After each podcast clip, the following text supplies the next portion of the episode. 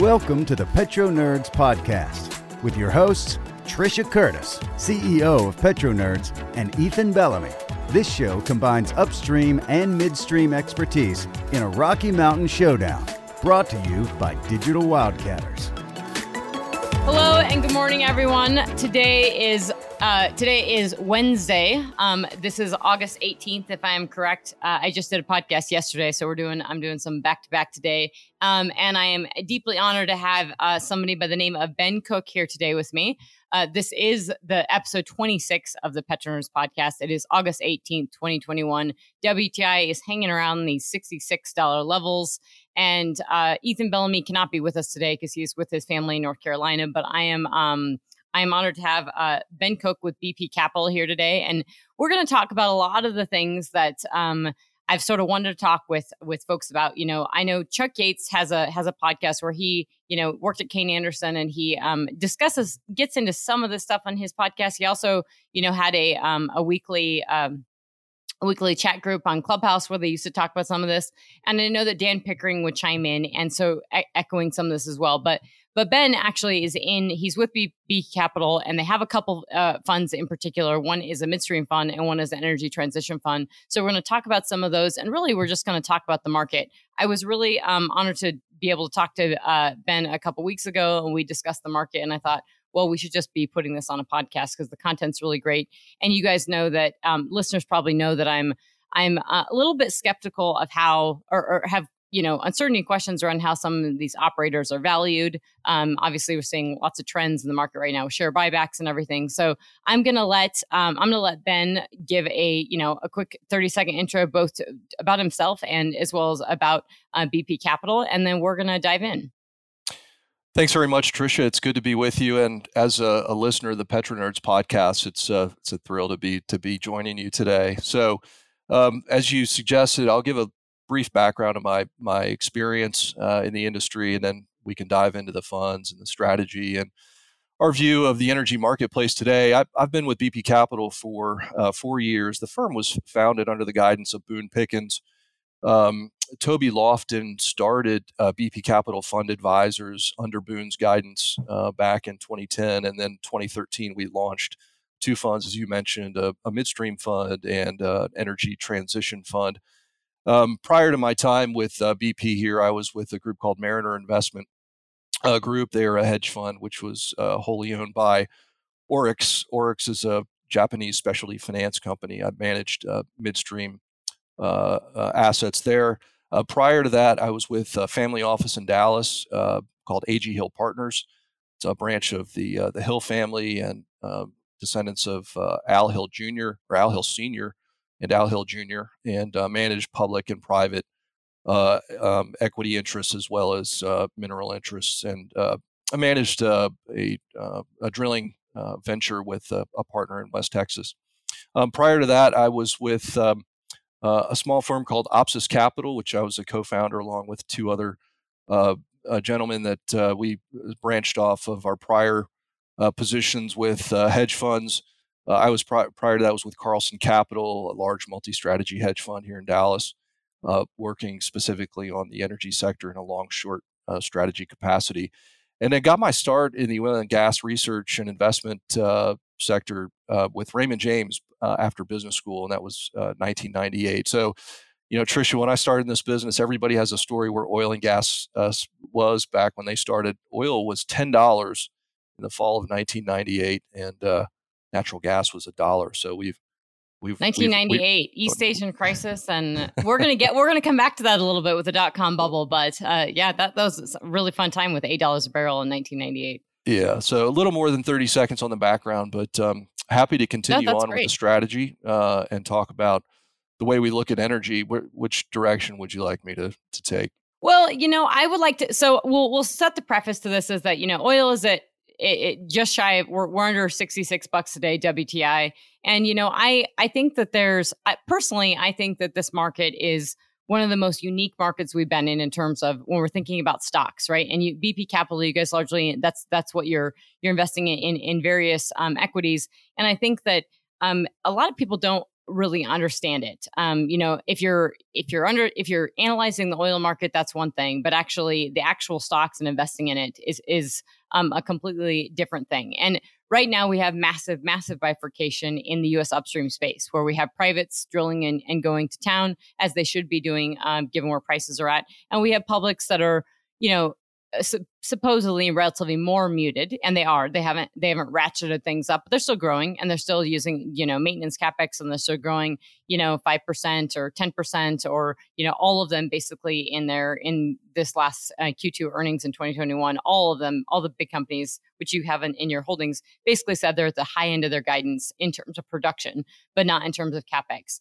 And so we're all sort of nearing you know pushing this envelope of production but I, I think there's you know interesting implications for that of you know we've not seen a i don't think we've seen the regulatory burdens or risk. And i would like to ask you you know if you've um you know you've been in this business a little longer than i have and you um coming in it to it in 1998 and you have obviously seen the dot com bubble and i certainly think we do have froth on the market not necessarily in terms of energy certainly green tech and and other things um, but we have you know, an issue where we have very low interest rates. We do have very real um, and rising inflation, and we have, um, you know, a a a, um, a, movement against oil and gas, a movement uh, against hydrocarbons, um, which is weighing into how folks invest in it and a push toward ESG. But that push toward ESG is is nuanced and it's messy, you know, and it could be operators talking about ESG or it could be folks investing directly in renewables or particularly, uh, you know, what they talk about as ESG funds. And then we have this whole regulatory burden, which I believe is is higher than it's probably ever been. And I say that because I don't think we've had an administration that's you know pushed the you know Treasury. We have Janet Yellen who has you know uh, folks that are working on climate change within within the Treasury, um, and we also have the SEC looking to actually regulate you know actually disclose GHG emissions by companies. And we don't even have a template in which we can all, you know, measure against this. So this is, but yet we're looking to regulate this. So that's a lot of things I've thrown at you and you can sort of pick what you want. And, and maybe we can start with maybe it's your holdings, maybe it's your funds, but overall the market, I think you're aware of, you know, where it's trending and where it's going and, and this movement against oil and gas. I'd like to just jump in there um, and talk about that stuff. Yeah, sure. No, a lot to unpack there. Um, you know, a lot of topics to cover. You know, I think starting with our view of, of the energy market and where we see valuations in the context of the commodity is probably a, a good start. And you know, I think we, you know we're not the only ones. The sell side community has written extensively about this, but we've seen look a significant disconnect between equity valuations and you know where we see the uh, this, the commodity price trade and, and we even if we look uh, you know out uh, this 12 24 months on the strip historically the correlation between the upstream equities tracked pretty closely to that strip commodity price, and we've seen really a disconnect over the last you know six months, call it, um, to a point where you know it's really you have to ask the question what what is driving that disconnect? What is um, what is what is challenging the market to to find interest in in these names? And I think you hit on a couple of those those aspects, and, and we'll just we'll we'll touch on those you know, I think obviously we, you know, we're working through a commodity environment where there is a, a, significant amount of spare capacity that remains on the sideline, and you know, with OPEC's recent decision to um, to scale back on or taper cuts, uh, we will see you know additional barrels come to market, and we think over time as that spare capacity is exhausted, we think the market will will begin to warm uh, to diminished, uh, let's call it oversupply risks. Um, so we think that's that's driving part of of the uh, unwillingness of the, the, investment community to, to, to come back to the uh, to the upstream sector. The other thing that I think um, is, is, certainly significant, and, and you mentioned it in a couple different ways, is this movement towards uh, ESG. And you know, the upstream sector and the broader energy sector has has been, I think, pretty uh, pretty responsive, fairly responsive as it relates to the um, the uh, e, the S and the G, the social and the governance issues. I mean, those are the kind of the low hanging fruit of uh, uh, whether it's e, you know E, S, or G. Those are the low hanging fruit items that can be easily addressed. And governance, certainly, we've seen a move over the last year, year and a half, with not just in the upstream space but in the midstream space, a move more towards a shareholder friendly uh, capital allocation decisions. You know, the, the, the industry obviously enjoying robust commodity prices is now able to uh, you know, self-fund, pay down debt, and increasingly we're seeing a return of capital to shareholders in the form of, of dividends and stock buybacks. you know, on the social side, you know, we're seeing these companies, uh, you know, address, uh, you know, the the the uh, makeup of their, their corporate structure, their corp, their their their workforce. They're um, demonstrating a, a, desire to be more inclusive and have that workforce be more reflective of society. I think there's there's movement there.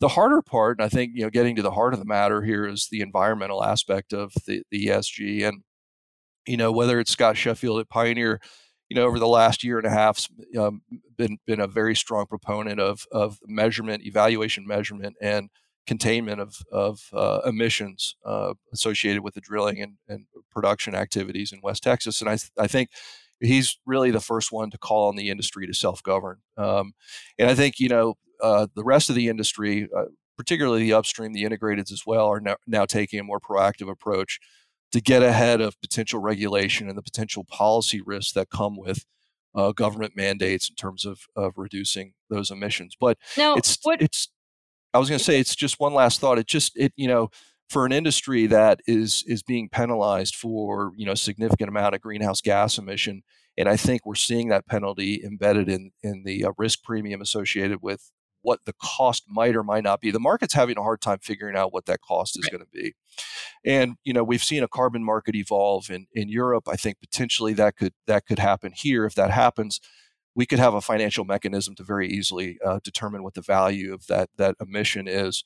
And and the the market ultimately can differentiate those companies that are doing a good job at uh, reducing emissions, minimizing, uh, eliminating emissions, uh, those companies will see those risk premiums diminish and those equities will outperform. And I think you know that would be good for for the entire. Um, in, you know that would do very well to bring back investors to the space to see that the industry is is resolving um, the emissions issue and and putting a price on on the carbon. So you you kind of clarified that as two things, and I want to make sure I have this right. Is that so? Do you think the generalist, because you know we've been talking about the loss of the generalist investor in oil and gas in, in oil and gas equities, you know, for two years, for three years actually, you know, of, of them sort of pulling out. And I wouldn't say all of that was was necessarily the e the environmental standpoint. And I, you know, I think if you listen to previous podcasts, I have a bone to pick with a with a lot of entities that talk about ESG and really don't actually focus on the S or the G, you know, and are, and are okay touting, you know, BlackRock is okay touting, you know, the E side, but they're um, clearly have, you know, human rights issues within Xinjiang and China on the S and the G.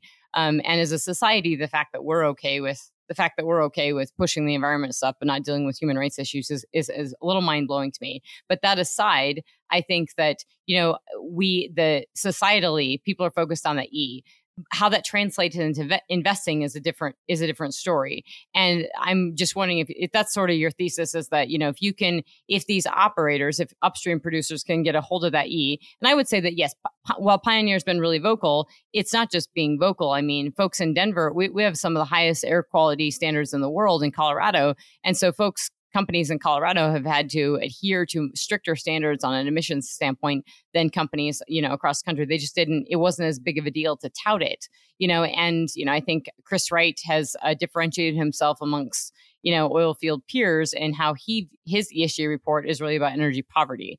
Um, so I think folks on ESG and in the oil and gas community are taking it differently. And I would say across the board, you're right. I think Diamondback, Pioneer, all these guys have made, you know, comments on how they're, you know, what they're doing on the ESG side.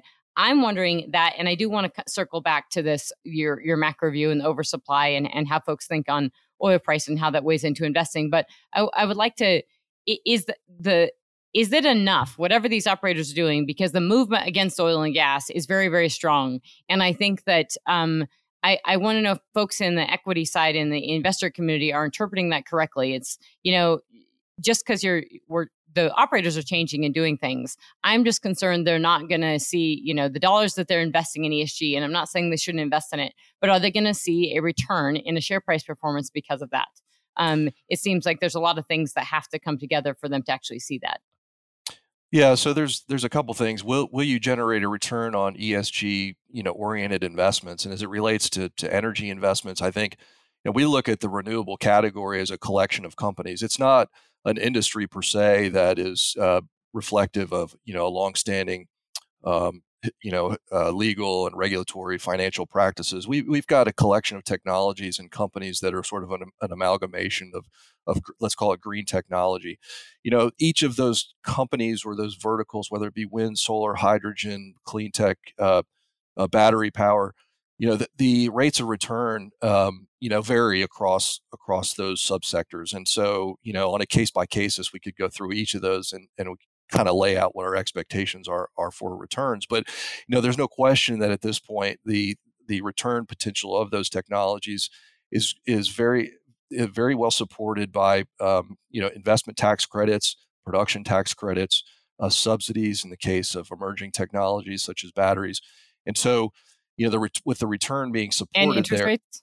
it and of course low interest rates and and uh, of course you know in in Europe that's a, a, big issue particularly in Germany with the treasury uh, curve there being under zero um, with a government subsidy of those technologies earning a negative rate of return it calls into question the, the validity there so that's that's obviously a, a key point um, but you know many of these sectors are competitive you know and you look at the solar cell manufacturing business it's incredibly uh, competitive most of the supply comes from China the unit costs of production have come down dramatically given scale and technology.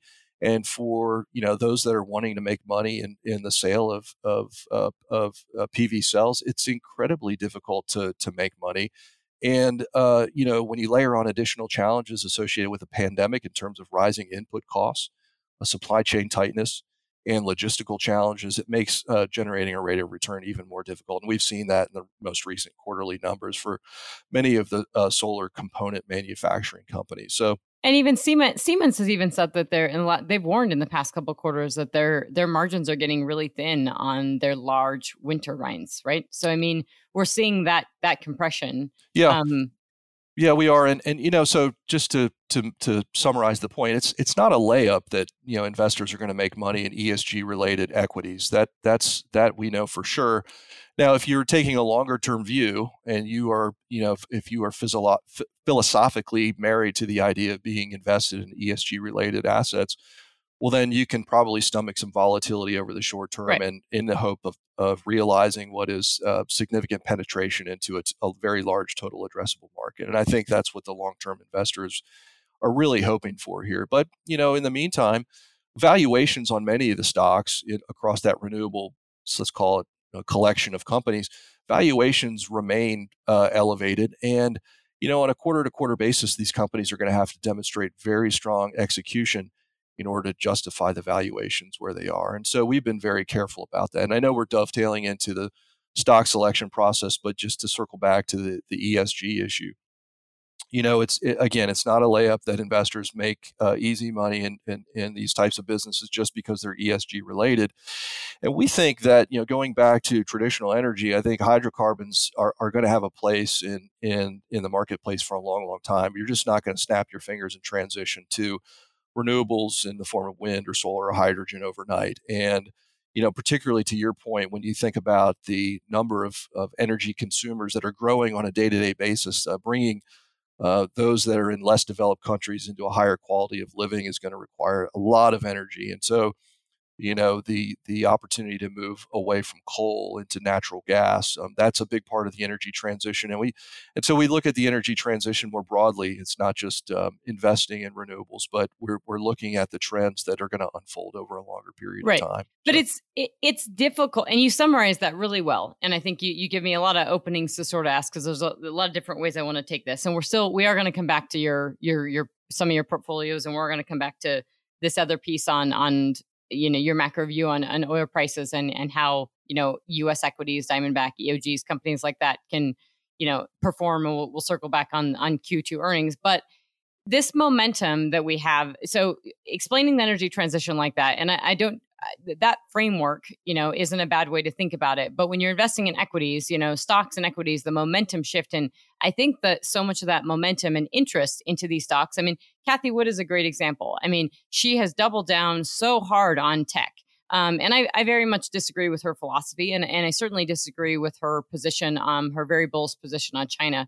Um, I think that the crackdown in China and things happening in China are are extremely negative, and it's it's it's only going to get worse um, in, in China. And I also think that you know solar and wind are at severe risk um, because they are being they are made uh, eighty uh, percent of all all photovoltaic is is made in China, and the risk that we find out that the majority of that is from uh, force. A lot of that is from forced labor, not just in Xinjiang, but with another parts of the country. Um, you know, that's already probably a reality. But when that comes out and people realize that, it's going to be very hard for folks to buy that to buy that tech. So that's sort of aside. But I think that the momentum is sort of this is a you know you hear it, right? You listen to Bloomberg, you listen to CNBC, you listen to market commentators, and they're saying, look, our investors want more green in their portfolio. They want more ESG. They're doing this. So you have this momentum and this push.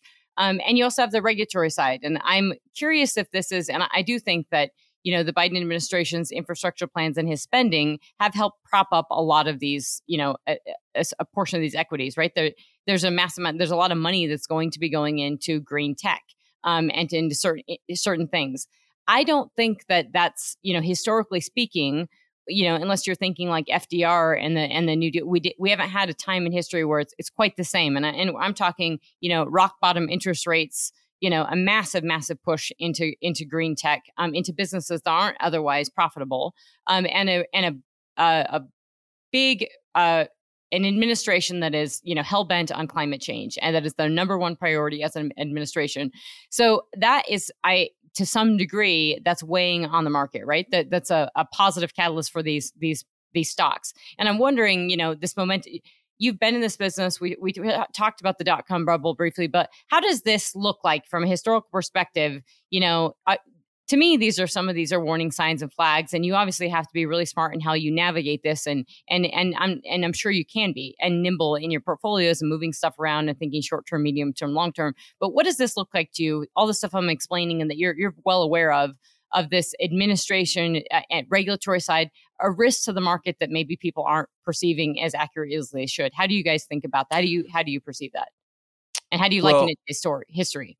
Yeah well let's talk about what we envision, uh, you know, over the next probably six, 12 months from, you know, an admi- administrative activity level sort of yeah so let's let's talk about what we expect from the administration you know and what we've seen and then we can kind of circle back to you know from from a comparative standpoint what do we what do we envision for the marketplace um, you know today versus what we saw back in the the dot com era the 99 2000 era you know, I, think you know what we've seen thus far from the administration. Obviously, is a more punitive approach to to um, you know managing the the U.S. Uh, upstream sector, and then of course the irony of of Biden uh, doing about face and, and asking OPEC to raise production levels last week. That was a, a real slap in the face. Managed to, to upset both environmentalists. All right, folks, we're back. Had a little technical difficulties there. Uh, the super fun lo- life of doing podcasting.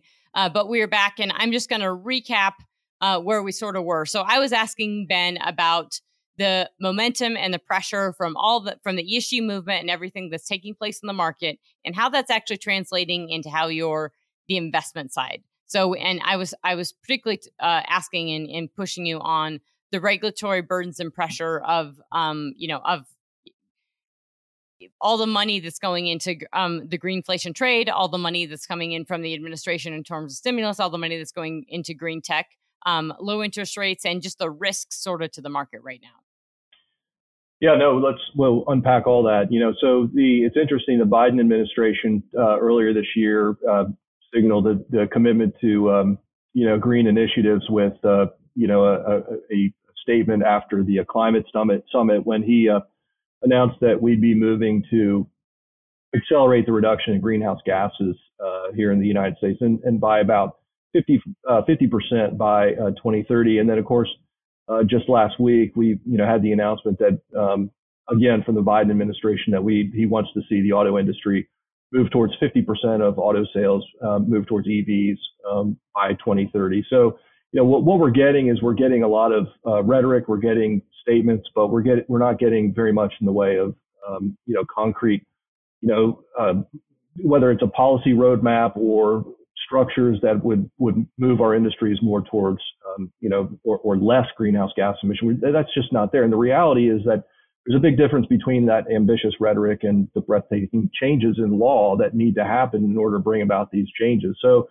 Um, but nevertheless, we did get, you know, the, the Senate passed the infrastructure bill last week. It's going to go to the House over the next couple months. But that of the 1.2 trillion dollars in spending, roughly 10% is going to go to uh, green technology. That's going to go to energy uh, or electric transmission. It's going to go to uh, subsidized uh, battery technology, hydrogen. Um, you know, there there will be a, a, significant amount spent on cleanup as well. Um, but again, uh, you know, lot, the power of the purse resides with Congress, and we're ultimately going to need to see the passing of legislation to move us uh, closer to reality in terms of, you know, m- making a more significant move towards you know the the uh, proliferation of renewable technologies is a bigger part of our energy source. That money that's coming in, though, even if it's only ten percent, there's a lot of money sloshing around, right? And the the that still is got the market um viewing these green green tech very favorably or at least it had but i think all also all that money sloshing around is definitely contributing to inflation and that is a, a that weighs against um not just green tech but tech in general and and weighs it against it and i think you're it's kind of case in point of the fact that you know all we're having trouble you know even copper and gold you know copper and things are needing a lot of investment but won't necessarily get it or it has to actually you know ha- you have to put shovels in the ground and you have to dig this stuff out for it to work. So it does seem like there's a lot of talk there's a lot of rhetoric there's a lot of executive orders but it's not necessarily translating into direct investment yet. Um, but that's what seems clouded from a market perspective is really you know how are equity how is that folding out how is that playing out in the equity world right now? Are folks saying okay it's a green light so we go into it or is it and our valuations reflecting that or is it and, is that reflective of, of why you guys and your funds are you're, you're taking a slower approach into how you transition into those assets yeah well you know for for us valuation is is first and foremost the key in making an investment decision and so part of that is assessing the risks associated with with not just uh, renewables, but also uh, traditional hydrocarbon investments as, as well. But you know, I think what this infrastructure bill does, and this continued policy support by the Biden administration does, it it, it de-risks, uh, you know, the, the these various investments for for those that would need to feel as though there's there's policy support coming uh, continually coming down the road to to support the, the businesses as they evolve and they mature and they, they, they eventually graduate to, um, to levels of profitability that are comparable with traditional hydrocarbons. I think you have, there's a, obviously a, a, a contrast in the marketplace. There's a divergence in opinion. Uh, there's, there's on the one side, you have a, a cohort of, of investors that believe that traditional energy is, is going to go the way of the dinosaur.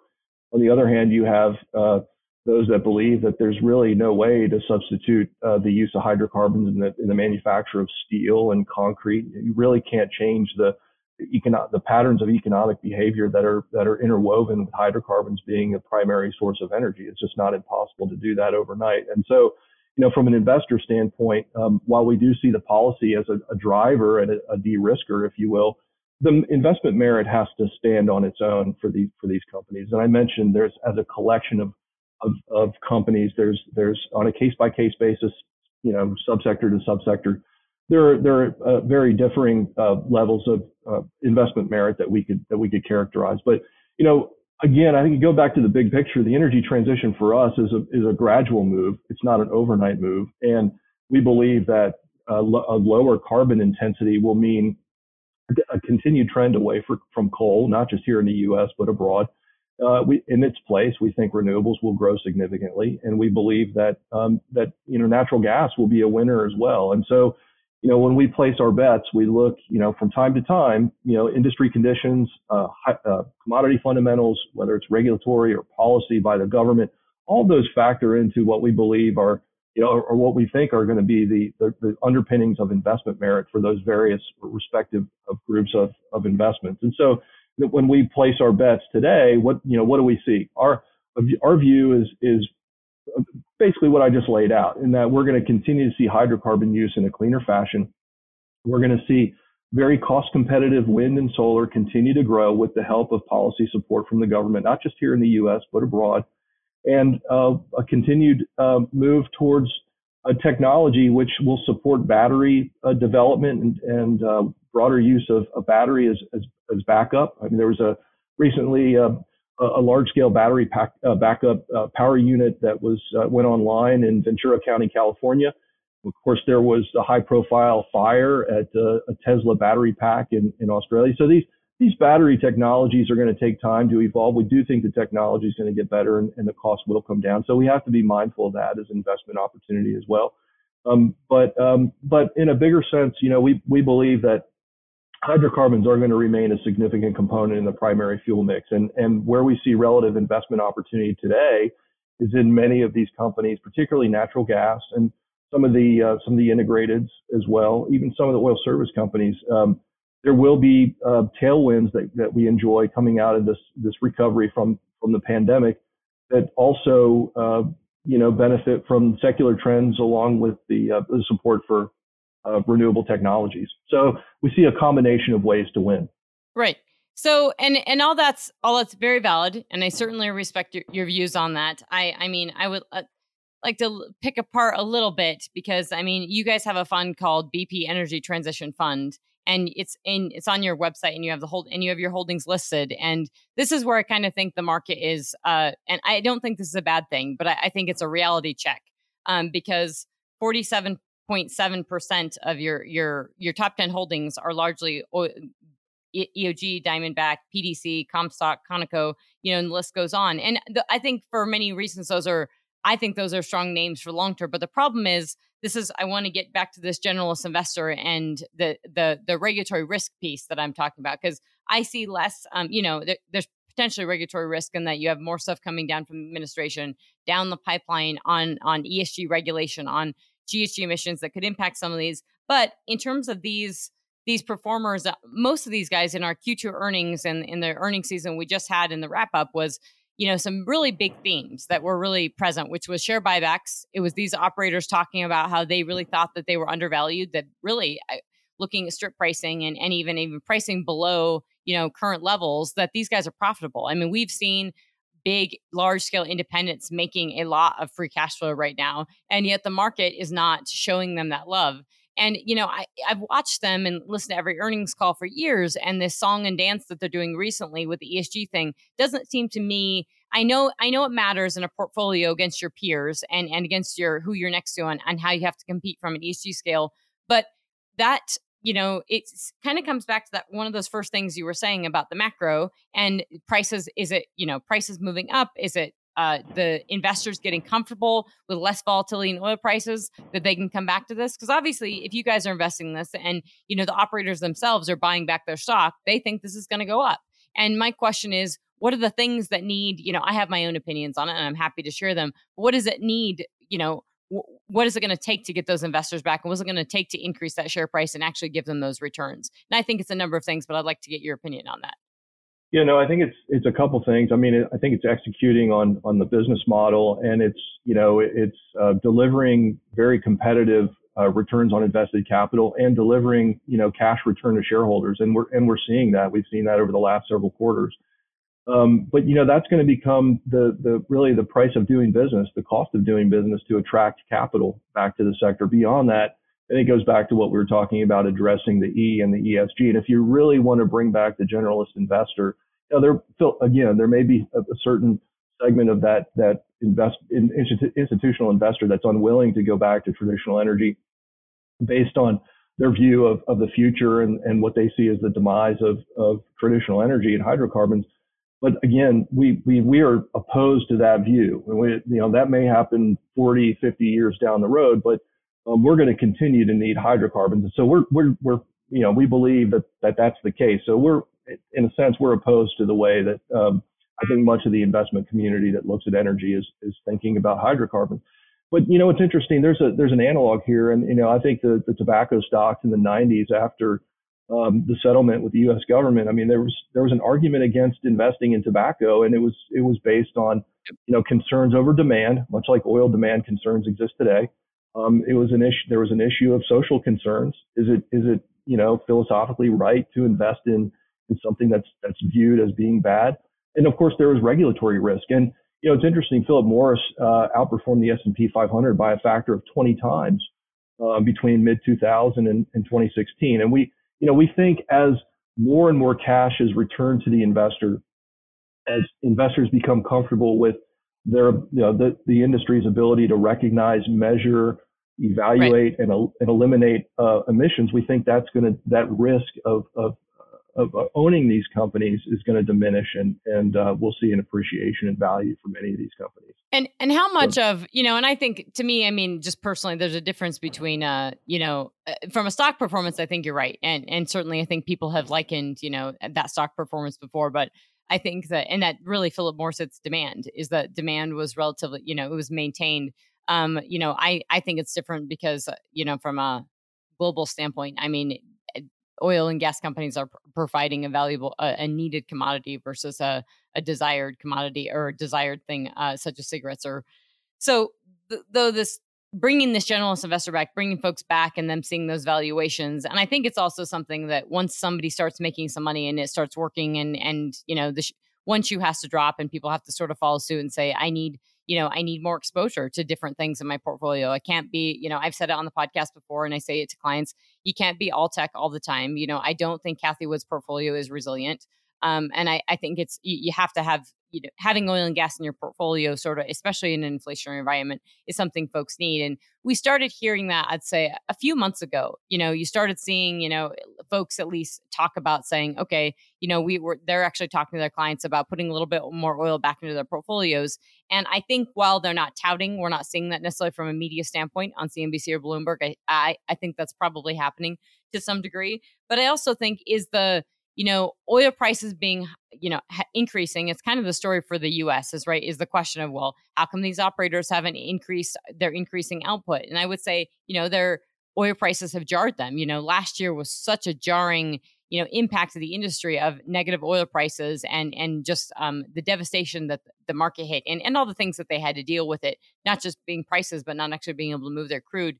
And so I think that, you know, oil prices and your your view on sort of the macro and saying is it is it the volatility that needs to go away? So it's the is it a, a, stability in oil prices? I would say that to me would be something that from an investment standpoint if i'm an outsider I'm looking into oil and gas, it would be that yeah, prices are 65 and they're hanging there and that's steady, and it makes these companies their their profitability far more much more stable than this massive swing. Otherwise, they're probably to have we're to have to have all these hedging. So I'd imagine now it's just how long does it stay there, and how does that bring the investor back, and how well do they perform on a free cash flow standpoint? Yeah, no doubt. I mean, reduced volatility is always a good thing for financial valuation. And I, you know, when you look at equity values in many of these energy companies, as we started our discussion, there has been a very stark, you know, disconnect between um, what historically has been a good correlation between the longer term strip of, of the commodity and the underlying performance of, of the equities. And I, you know, I think as, and we talked about the, you know, diminishing capacity, uh, spare capacity at OPEC as they continue to bring volumes back online but yeah, but uh, stability in the commodity is a, is a big part of it. But I think it's it's cash return, and I think that's um, you know going back to the Philip Morris example, there's a significant amount of cash return, a very decent, a very attractive dividend yield that that stock pays. And I, I would imagine as as as the industry stabilizes through the recovery in the pandemic, and uh, producers continue to demonstrate capital discipline and shareholder uh, focus on shareholder return, um, that over time yields will look very very attractive. And you know, we're not going to live in a world forever where money is effectively free and interest rates are suppressed and artificially low. Um, I hope we don't because I don't I don't think the world will be work, will work very well and the economic and financial world won't work very well in that environment. Um, and there will be a time when uh, this investment, a cash return or an attractive yield becomes more uh, more attractive to investors. And I think um, I think that day is probably coming sooner rather than later. And, and we were talking about interest rates. Look, you know, you, you, as we normalize from this this pandemic, um, you know, going into the pandemic, the 10-year Treasury was two, at two percent. I mean, at some point, we have to we have to come to terms with the fact that rising interest rates are actually a good thing for our financial markets, and they they indicate a, a an improvement in economic health in our economy. And, you know, uh, while, you know, if we look back to 99 and 2000, the Fed raised interest rates three times in 99. They raised rates two times in 2000. We could be setting up for a somewhat similar environment given the risk appetite that we see in the marketplace today, where traditional assets, traditional hydrocarbon uh, companies, companies that generate very good levels of cash flow and return that cash to investors, that they become the outperformers relative to the technology names. And so it's very likely that in, in that environment, you know, you have an increased you know, sort of focus on on energy, traditional energy, which you know, in, in today's world, at today's commodity price, you know, are generating very, very good returns. So, and I think yeah. that you paint that's a that's a bullish. Uh, I mean, that's a good. That's a that's the scenario outlook in which you know energy could technically outperform. I think that's fascinating. I also think it, that probably dovetails and comes back into how they actually perform because I always explain to folks the way I view operators. It does come back to how well you're drilling these wells. Um, this you know, and most the trends and themes that we heard over the last quarter were certainly longer laterals, faster drilling times, faster completion times, you know, the ability to hedge against inflation with offsetting these costs. You know, I think it was Exxon had talked about their their ability to, you know, they didn't need as many rigs, and they didn't say that directly, but essentially that they just said, hey, if you look at our lateral length and the speed at which we're drilling, and you compare that to our rig count, you know, in 2018, we don't need as many rigs, and they say that in particular because they went from 55 rigs and now they have eight rigs. But uh, overwhelmingly, most operators are are doing all that. And I think that when you're looking at this as a whole, this reminds me a lot. And it's not the same. I mean, the, the profitability of these companies is, is very is real. You're seeing real free cash flow generation, but it does remind me a lot of 2014 and when these companies were, you know, companies got smarter and they took time in the downturn um, and not as smart as they could have, but they took that time. They got smarter. They landed the the well bore better. They landed the the well in slightly better rock and incremental moves like that in addition to these incremental moves on lateral lengths and efficiencies and everything they'll add up to a little bit more production and and you know they all add up to be a little more resilient. And i would say that they you know they're relatively muted in you know they're not drill baby drill the certainly the private companies are um, but i also think are they leaving money on the table because you we don't have a promise of oil price stability and i do think that you know iea and i talked about this in my last podcast but the international energy agency you know came out with their monthly report you know and they were kind of warning of saying okay well will basically be perfectly in line for supply and demand or, or relatively tight there for the third and fourth quarter of this year. But that they talk about the risk of, of being oversupplied next year. And the reason they're saying that is because, you know, demand it, demand gets a little muted, I think, for the virus this year. And then next year with all these, you know, the OPEC supply additions that are coming back, we already have Saudi Arabia well over 9 million barrels per day of production. You know, OPEC production is increasing. And that is part, I think, some of the softness we're seeing in oil prices right now, just this added supply. Not that it's not being absorbed, but that it's it's there and it wasn't there a couple months ago. But you sort of have this this it's it's there's a change a little bit in rhetoric and tone uh, from this super cycle and this bullish cycle and oil prices going to 120. I haven't heard Goldman Sachs or anyone get on TV lately and say oil prices are going to 120 um, because of of these things. And I think that supply, you know, folks, you know, certainly OPEC and Saudi Arabia, Saudi Saudi Aramco has come out and said we're going to we're putting that money into capex and we're going to produce.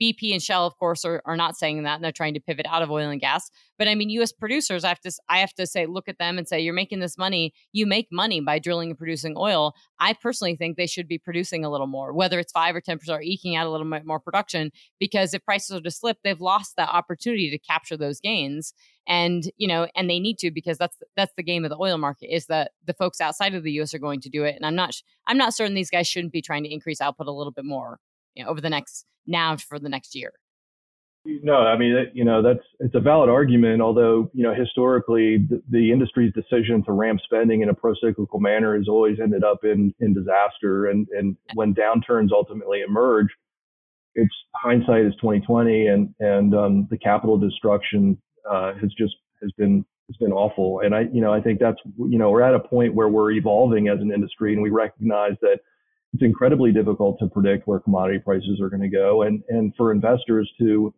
you know, to retain an interest in the sector, they have to be rewarded. And I think that's one of the governance uh, issues, the alignment of, of shareholder and executive man, uh, you know, and management incentives has, has probably been no greater than any time in my, in my career. And I, that's a very favorable change. And that means you know, managing your production growth only to a level to sustain uh, existing volumes and grow minimally, um, at, at, which le- at which level provides, you know, some degree of growth for the benefit of either debt reduction or, you know, equity appreciation. And, and I and I think you know we are at a point now where the industry is there. So, you know, the privates are a different story. They answer to a, you know a different constituency, and they're going to continue to to build to grow. And but although we're, we are seeing you know some zero premium deals, we're seeing private right. sell to publics. Um, you know, and I, I would imagine there's probably very little, you know, uh, gain to be had in some of the in some of those private deals that we've recently seen. It's, it's uh, but but nevertheless, it is it is a game of scale now. I mean, what that was the major change with the shale boom is that you know the industry really moved towards a manufacturing phase, right? We're trying to wring out cost efficiencies and productivity gains. We, as, as long as we can do that, you know, if you're in a scale business, it doesn't matter whether you're producing widgets or producing oil. If you can reduce your costs and and and take advantage of those scale benefits, well, then you know that's going to be a that's going to generate a, a benefit to um, uh, to the investor and to the to the and equity owner. So those those investors though and I, I only want to interrupt here because you're on this point and i want i would like to take you to take it a little bit further or question i've always had a bone to pick with when i meet with investors or analysts and stuff and i think about you know they're like now you you hear pioneer and you hear all these operators and they say you know folks ask, ask them on the earnings call are you going to hedge and they'll say you know and I, I you have heard more questions about hedging now and i think it's because folks want to know you know are you going to be able to maintain that you know your maintenance capital and then and you know grow by five to ten percent or what, whatever it is. And I think this question hedging is interesting because you never need to hedge when when prices are good, and then hedging is all very important if if prices are to slip. And so there is a risk, you know, that folks uh, and OPEC is seeing it that there's a risk that folks sort of hedge in the second half of next year or the beginning part of next year. And personally, I think as they should to maintain stuff. But the investors, I think it was it was Scott Sheffield who said in the earnings call, you know, we'll wait to hear from our. We're going to start doing the road shows again, or we're going to listen to our investors and what they want. If they want these variable dividends and share buybacks and everything, and and he, I think it was with directly with regards to hedging. And I thought the problem I have is investors change what they want over time, and you know they push these. I've they've, and I'm not saying you or BP Capital in particular, but I'm saying investors pushed shale companies to buy into the Permian at any and all costs, no matter what it costs. In the heart of the downturn, when prices were sub 50, they pushed them to go buy that. And then immediately the investors turned around and said, Oh, and by the way, you need to be free cash flow positive. And that's that was ridiculous. And I think so the the whims of investors, which are now super into ESG, change. And operators have to deal with that. And I'm not saying every operator has done a super great job of running their business and not burning cash, which which many have, but at the same time, they were pushed to do it you know, they were pushed to go buy into the Permian, and that's what the investors want. And now that they've, you know, they buy into the Permian, and then you know, and then they say, "Oh my gosh, well, you spent too much money on that." And I kind of wonder. I know things seem calmer now, and partly that's because of price. But are there any risks into that? And do you think like you know, there's a better dialogue between, you're kind of describing it, but is there a better dialogue between the operator and the investors? And, you know, I, I don't think every 30 year old New York analyst, 35 year old New York analyst knows exactly what they're talking about because they're not in the field. But I'm just wondering, is that, uh, there a better understanding between the two of this is what we need to do to move forward? And this is oil. These are oil companies. They need to be producing oil. Yeah, I think in, in, today's environment, I think there's a you know there's a agreement between Wall Street and you know let's call it the oil patch. I think that there's a recognition, a mutual understanding between both that, you know, again, that the industry has historically done a, a fairly bad job of generating, uh, you know, accept, acceptable returns on, on capital employed. And, you know, as an alternative to, you know, and you go to the point of hedging, you know, we're, we're, you know, what we've seen over the last couple of quarters, these companies have, have accelerated the debt repayment to a point where many of their, them are going to achieve their, their debt level targets, whether it's one or one and a half times leverage. And at that point, you know, the balance sheet becomes a natural hedge, right? Like, you know, you're not going to have to necessarily go and hedge, uh, you know, significant amount of production to offset your base decline rates. You know, you're not going to have to hedge. You have more liquidity. Yep. You, have you have the ability to self fund, and you and so you have the ability to take more risk with your balance sheet. And I think, you know, that is a that is a great place to be from an equity holder's perspective to benefit not only from you know, a, a base business that has visibility in terms of, of production sustainability, but also the opportunity to capture the optionality associated with the upside of the commodity. And historically, those two necessarily haven't been a part of the investment proposition for investors.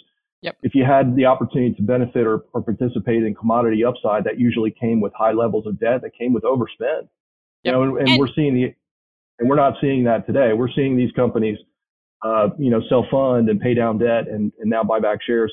And if they can get to a point where the balance sheet's resilient, well, they have the ability to participate in significant upside in the commodity. And so, you know, that's, that's kind of the best of both worlds for, for investors. So I think that's, that's very attractive um, and in the environment I, today. I think that's extremely well described. And I agree with that because I was thinking back to, you know, if, if, you know, folks, when a lot of folks didn't understand hedging a couple years ago, and I, I would always explain, you know, you, folks like Exxon, big companies don't really have to hedge because they have the liquidity, they have the, have the balance sheet, and they traditionally can handle that risk, and they can they can ebb and flow with that. And as these companies become far more profitable, as they have the balance sheet flexibility, they won't need to. And if that can be translated and the generalist investor i think can understand that that the risk you know it's less you know yes higher oil prices and less volatile prices are great but really you know the listening to these operators you know paying down debt you know pushing down paying down debt and having just greater flexibility. I mean I think this the concept of you know share buybacks and variable dividends those are all are, are sort of great things but I, I I like I mean even a few years ago, companies like Extraction were doing share buybacks, and companies were were borrowing money, taking debt to do share buybacks when it didn't seem to make any sense at all. And now, you know, obviously they're not folks are not borrowing um, and and taking on debt to do share buybacks. So it seems that they're literally doing share buybacks because they think that's the best, you know, at least one strategy to do with some of the capital um, and some of that cash on hand because they think that their the stock will be going up. So I, I think that it sort of makes sense. I'm just that needs to be translated, I think, into the overall market, and there needs to be sort of a, a more probably a more favorable view on oil and gas and just the profitability of these companies. No, I, could, I couldn't agree more. And therein lies the investment opportunity. You know, again, the, whether it's a lack of recognition of, of the visibility that uh, associated with, you know, resilient balance sheets and, and commodity optionality, um, or whether it's you know the the risk associated with ESG. I mean, these these companies, I think over time the risks will will fade and, and the, the, risk premiums will fade, and the stocks will begin to outperform. Um, as I you know, and it, it, we're kind of in a show me state. I mean, we, the industry needs to put up you know sequential quarters of of discipline and and cash repayment. Um, I think that you know if we can hang here in the 55 to 65 dollar level, you know, longer term, and I, it's clearly a, a price that's below which I think the Saudis would like to see. I mean, if OPEC can can sustain uh, their end of the deal too in terms of restraining supply, well, then I think we're going to be in pretty good shape. But um, you know, I, I, we have a favorable outlook on, on oil and for natural gas, and I you know underpins our enthusiasm for much of the upstream sector. Do you does your view on on oil? I mean, so if oil prices were, and I'll just I need to probably full disclosure. I mentioned this in other podcasts. I I think I bought a, a tiny bit of Exxon, a tiny bit of EOG several years ago. I have not made money on it, but I just sit. Those are my my long only, so I do not trade them. Um, but do you guys have a view? I mean, if if oil prices are to go to fifty five, um, obviously prices will, you know, shares will slip and, and things like that. But to me, it would almost be a, a, in theory, it would be a buying opportunity if I still, if I see the response of those companies and how they react to it. If they turn tail and run, you know, and they drop all the activity, because you, you were commenting on, you know, eh, it, it hasn't worked out for operators to invest, you know, to, to drill when, when, you know, increase production when prices are going up. And I agree with that, except I also dis, I also don't like when they drop when prices go down. Um, because truthfully, I, and I believe this with all my heart and soul, you should have been drilling in 2020. You should have been drilling and completing in 2020. Um, maybe not bringing those wells on, but you absolutely you had rock bottom drilling prices, rock bottom everything prices, and um, companies that did not drill and complete wells missed out. And the companies that we did see were big, were company private companies like Taprock and companies that just went to town. And now they're all going to town and they're spending, you know, aggressively in upcycle. They should have been spending really aggressively because we knew prices weren't going to be at minus 37 forever. We knew they weren't going to be at 40 forever. I mean, anyone with with the back of the envelope, you know, horrible macro, you know, skills could figure that we, we couldn't stay at $40 oil. So, but they didn't. And they missed sort of, to, in my mind, a lot of operators missed the opportunity to really, you know, be at a point where they could ramp up production now. And, and part of that maybe because they didn't, public companies didn't want to show that they were ramping up. Um, but I mean, EOG at least commented that they bought all their tubulars um, last year for 2021. Um, and so they, you know, were smart enough to see the market. And I just think that there's opportunities then where, you know, you can really, and you got to train, you got to explain that to the market too. You got to explain that to your investors. And I mean, whenever EOG would pivot, you know, to a, a thinner part of the, the, you know, the Eagle Ford, they would at least try to bring their, their folks along saying, hey, these wells are going to get a little worse. Um, but just let you know we're moving to a thinner part of the the reservoir, but they're going to get a little worse. But just you know, here's our guidance. And I'm just not sure every every company doesn't do the best job in translating that. And the more they focus on ESG and the more they focus on you know share buybacks and all this stuff, I still think that they really need to translate what they're doing on the ground and make sure investors understand that this is uh, you know they've gotten to a point where things are cheaper faster you know it is more of a manufacturing um, and that they can hold the line on that and they still have the flexibility in their balance sheets but what happens if you know, if prices drop to 55 tomorrow, are people going to freak out, or do you think this it's an opportunity to sort of layer in layer in more? No, you know, look, we you know we could hypothesize on all kinds of pricing environments. I do think if look, the drilling budgets are, as you know, are generally set, you know, at the beginning of the year, if not the end of the prior year, and so uh, those budgets are based on outlooks for the commodity that are generally conservative in nature. And so operating budgets and operating plans are, are generally not going to change all that much with, you know, with volatility in the commodity. Now, extreme volatility obviously would create some pause. And we saw that with the downturn last, uh, last year um, with the onset of the pandemic. But it's hard, you know, obviously it's hard to get an organization to ramp spending into what is, you know, was a once in a 100 year event. And I, right. you know, it was tough for, for risk managers to, to, you know, even financial risk managers to determine what the what the potential outcome was for the commodity um, at the depths of, of, oil being negative last year. So, you know, that's that's tough to handicap. But I, you know, I think at this point, I mean, I, I think there's a, a recognition that the that the oil market is under repair. The gears of recovery are turning in the right direction. We are seeing spare capacity um, diminish with OPEC volumes coming back.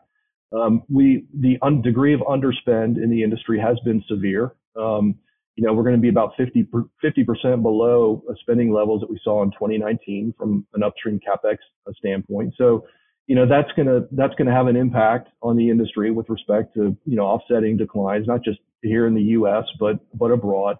And um, you know that does set up a longer term upside case that's very favorable. Now, um, you know, I think what we're seeing today in a move from you know WTI being you know, down $10 or so from, you know, what was it, uh, June, July sort of levels. You know, we've, we've seen a pullback a little bit in the commodities, and there's no question that, you know, macro um, traders are, are driving some of the performance in the equity that, that, you know, generally track the commodity.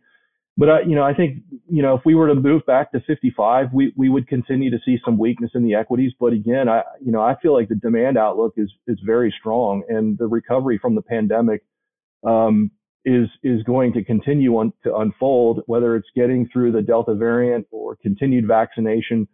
Um, we'll we st- we'll continue to see mobility trends improve, particularly with jet fuel demand. That's that's going to happen over time, and eventually we will get out of this. I mean, I I wouldn't bet against the human race when it comes to you know deploying ingenuity, ingenuity and uh, technology to to solve a problem. That's we've seen time and time again that capable of doing that. And so I'm I'm favorable in the outlook for demand and and for um, for economies and ultimately the, the consumption of, of hydrocarbons that will will come with that.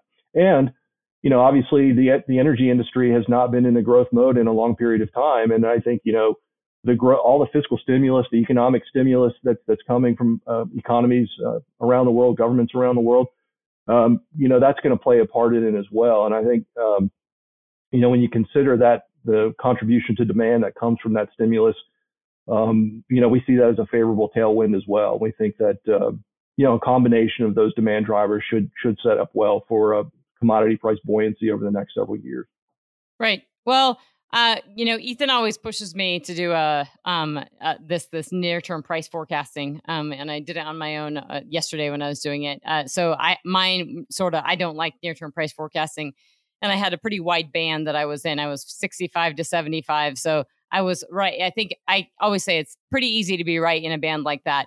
I like that you have this bull. I'm I'm with you on demand. I think demand is steadily going to grow. We've certainly shown it in the U.S. Um, that we've we've uh, surprised the upside um, on demand. We obviously have you know massive throughput at TSA at airports um, that has doubled. Where it's been waning a little bit. I think we'll see some some jagged a, a bit of a jagged recovery as as you know unemployment benefits roll off folks have to get back to work and the nervousness about this uh, about the virus but overwhelmingly people have sort of really shot to the upside over the summer and we've seen that demand. I, I have more of a, a cautious approach on um, eh, a super cycle in oil prices simply because um, production follows suit production follows price. And uh, the us you know uh, some us operators may be less inclined to increase output tomorrow but we're already the dramatic increase we've already seen in opec at well nearly 27 million barrels per day. Um, it's it's ratcheting up and we're going to see it and the market's going to have to just disseminate understand and absorb that. And i don't think it's a it's a the, the market can handle this production um, but i also I, i'm not as i don't have the doomsday outlook that that folks can't increase output. I do think that the Saudis can increase output. I do think Russia can increase output. And I think United Arab Emirates wants to. Lots of countries want to increase output, especially at these price levels. Um, I'm gonna, uh, for technical reasons and making sure this this podcast uploads, I'm gonna ask that we we probably close. The last thing we probably didn't get into, and the, the only sort of modest disagreement I'd have is on you know the the risk, um, the short term risk of pol- of politics and dynamics of the you know, I mean, I think you guys are the way you've sort of weighted your portfolio and how you've explained how you invest actually makes a lot of sense and it sounds like you can be nimble. But I think that, you know, as you mentioned, with Congress not putting a lot of this into law yet, and this is the executive order and it has to translate into reality, that there is risk both from a um, a Fed standpoint. Um, and I mean, we have a we have a very inflationary environment in the U.S. We have a dovish Fed on that inflation, um, and we have a you know we, we have an administration who I, I think is a little bit undetermined right now on how they see inflation. I mean, the the press uh, secretary just last week was talking about how if inflation is not as bad as people think, and it's it's recovering and it's it's transitory. And I think there's a reality that um, when things cost more, um, and it eats in already people are feeling the bite of higher gasoline prices in the US, especially to the middle and lower income. And they're feeling the bite of higher prices. And I think uh, if inflation goes unchecked, not just in the US, but around the world, it does in turn impact oil economic growth and oil demand. So it's just a concern. It's, it's something I think about. And I think from a regulatory risk standpoint, I think that this uh, this administration uh, creates as, as many opportunities as it might create in the green sector for investing. Um, the fact that it, it's political and it's a four year cycle, those can go away tomorrow, just like they did um, from Trump to Biden. So I think that's just a risk of, but I think that you probably look at the equity market and you're, you know, you assess that and approach it and move around your portfolio accordingly. Yeah, we certainly do, and and we adjust based on what we believe are going to be changes in policy and regulatory impediments to to grow in the industry, uh, or or or the opposite, um, you know, to crimp the industry. So uh, yeah, no, there's it's uh, flexibility to your point, being nimble and the ability to to pivot across uh, value chains, uh, both traditional and renewable. I think is is going to be um, you know a, a beneficial quality. Um, but we think we're unique in the marketplace, and we think we you know it gives gives us that uh, that element of of of um, you know, let's whether whether it's flexibility or or being thoughtful about what you know the best way to make money. We think we have the we're equipped to do that with our strategy the way it's set up. So, awesome. Yeah. yeah. Uh, well, I um um in the in the um favor of time, I think, uh, as Ethan would say, a natural close, and I'm forcing sort of a natural close. So I apologize for that. But I really appreciate you taking the time. I very much enjoyed the conversation. I'm glad that you were okay with my uh, pushing you and sort of the banter and, and disagreeing a little bit. Um, but loved your insights and I really appreciate you jumping on the podcast with us. Well, it's been a pleasure. Thanks so much for having me, and and uh, look forward to staying current with you going forward. Absolutely. Uh, and we'll definitely have you guys back on, back again soon and, and to recap on this stuff. So thank you very much. Again, this is um, episode 26 of the Petronerds podcast. I'm your host, Trisha Curtis, uh, CEO of Petronerds, and I've th- my guest has been uh, Ben Cook with BP Capital, full of lots of insights. Um, so we'll we'll be with you next week. Um, thanks, guys. Bye.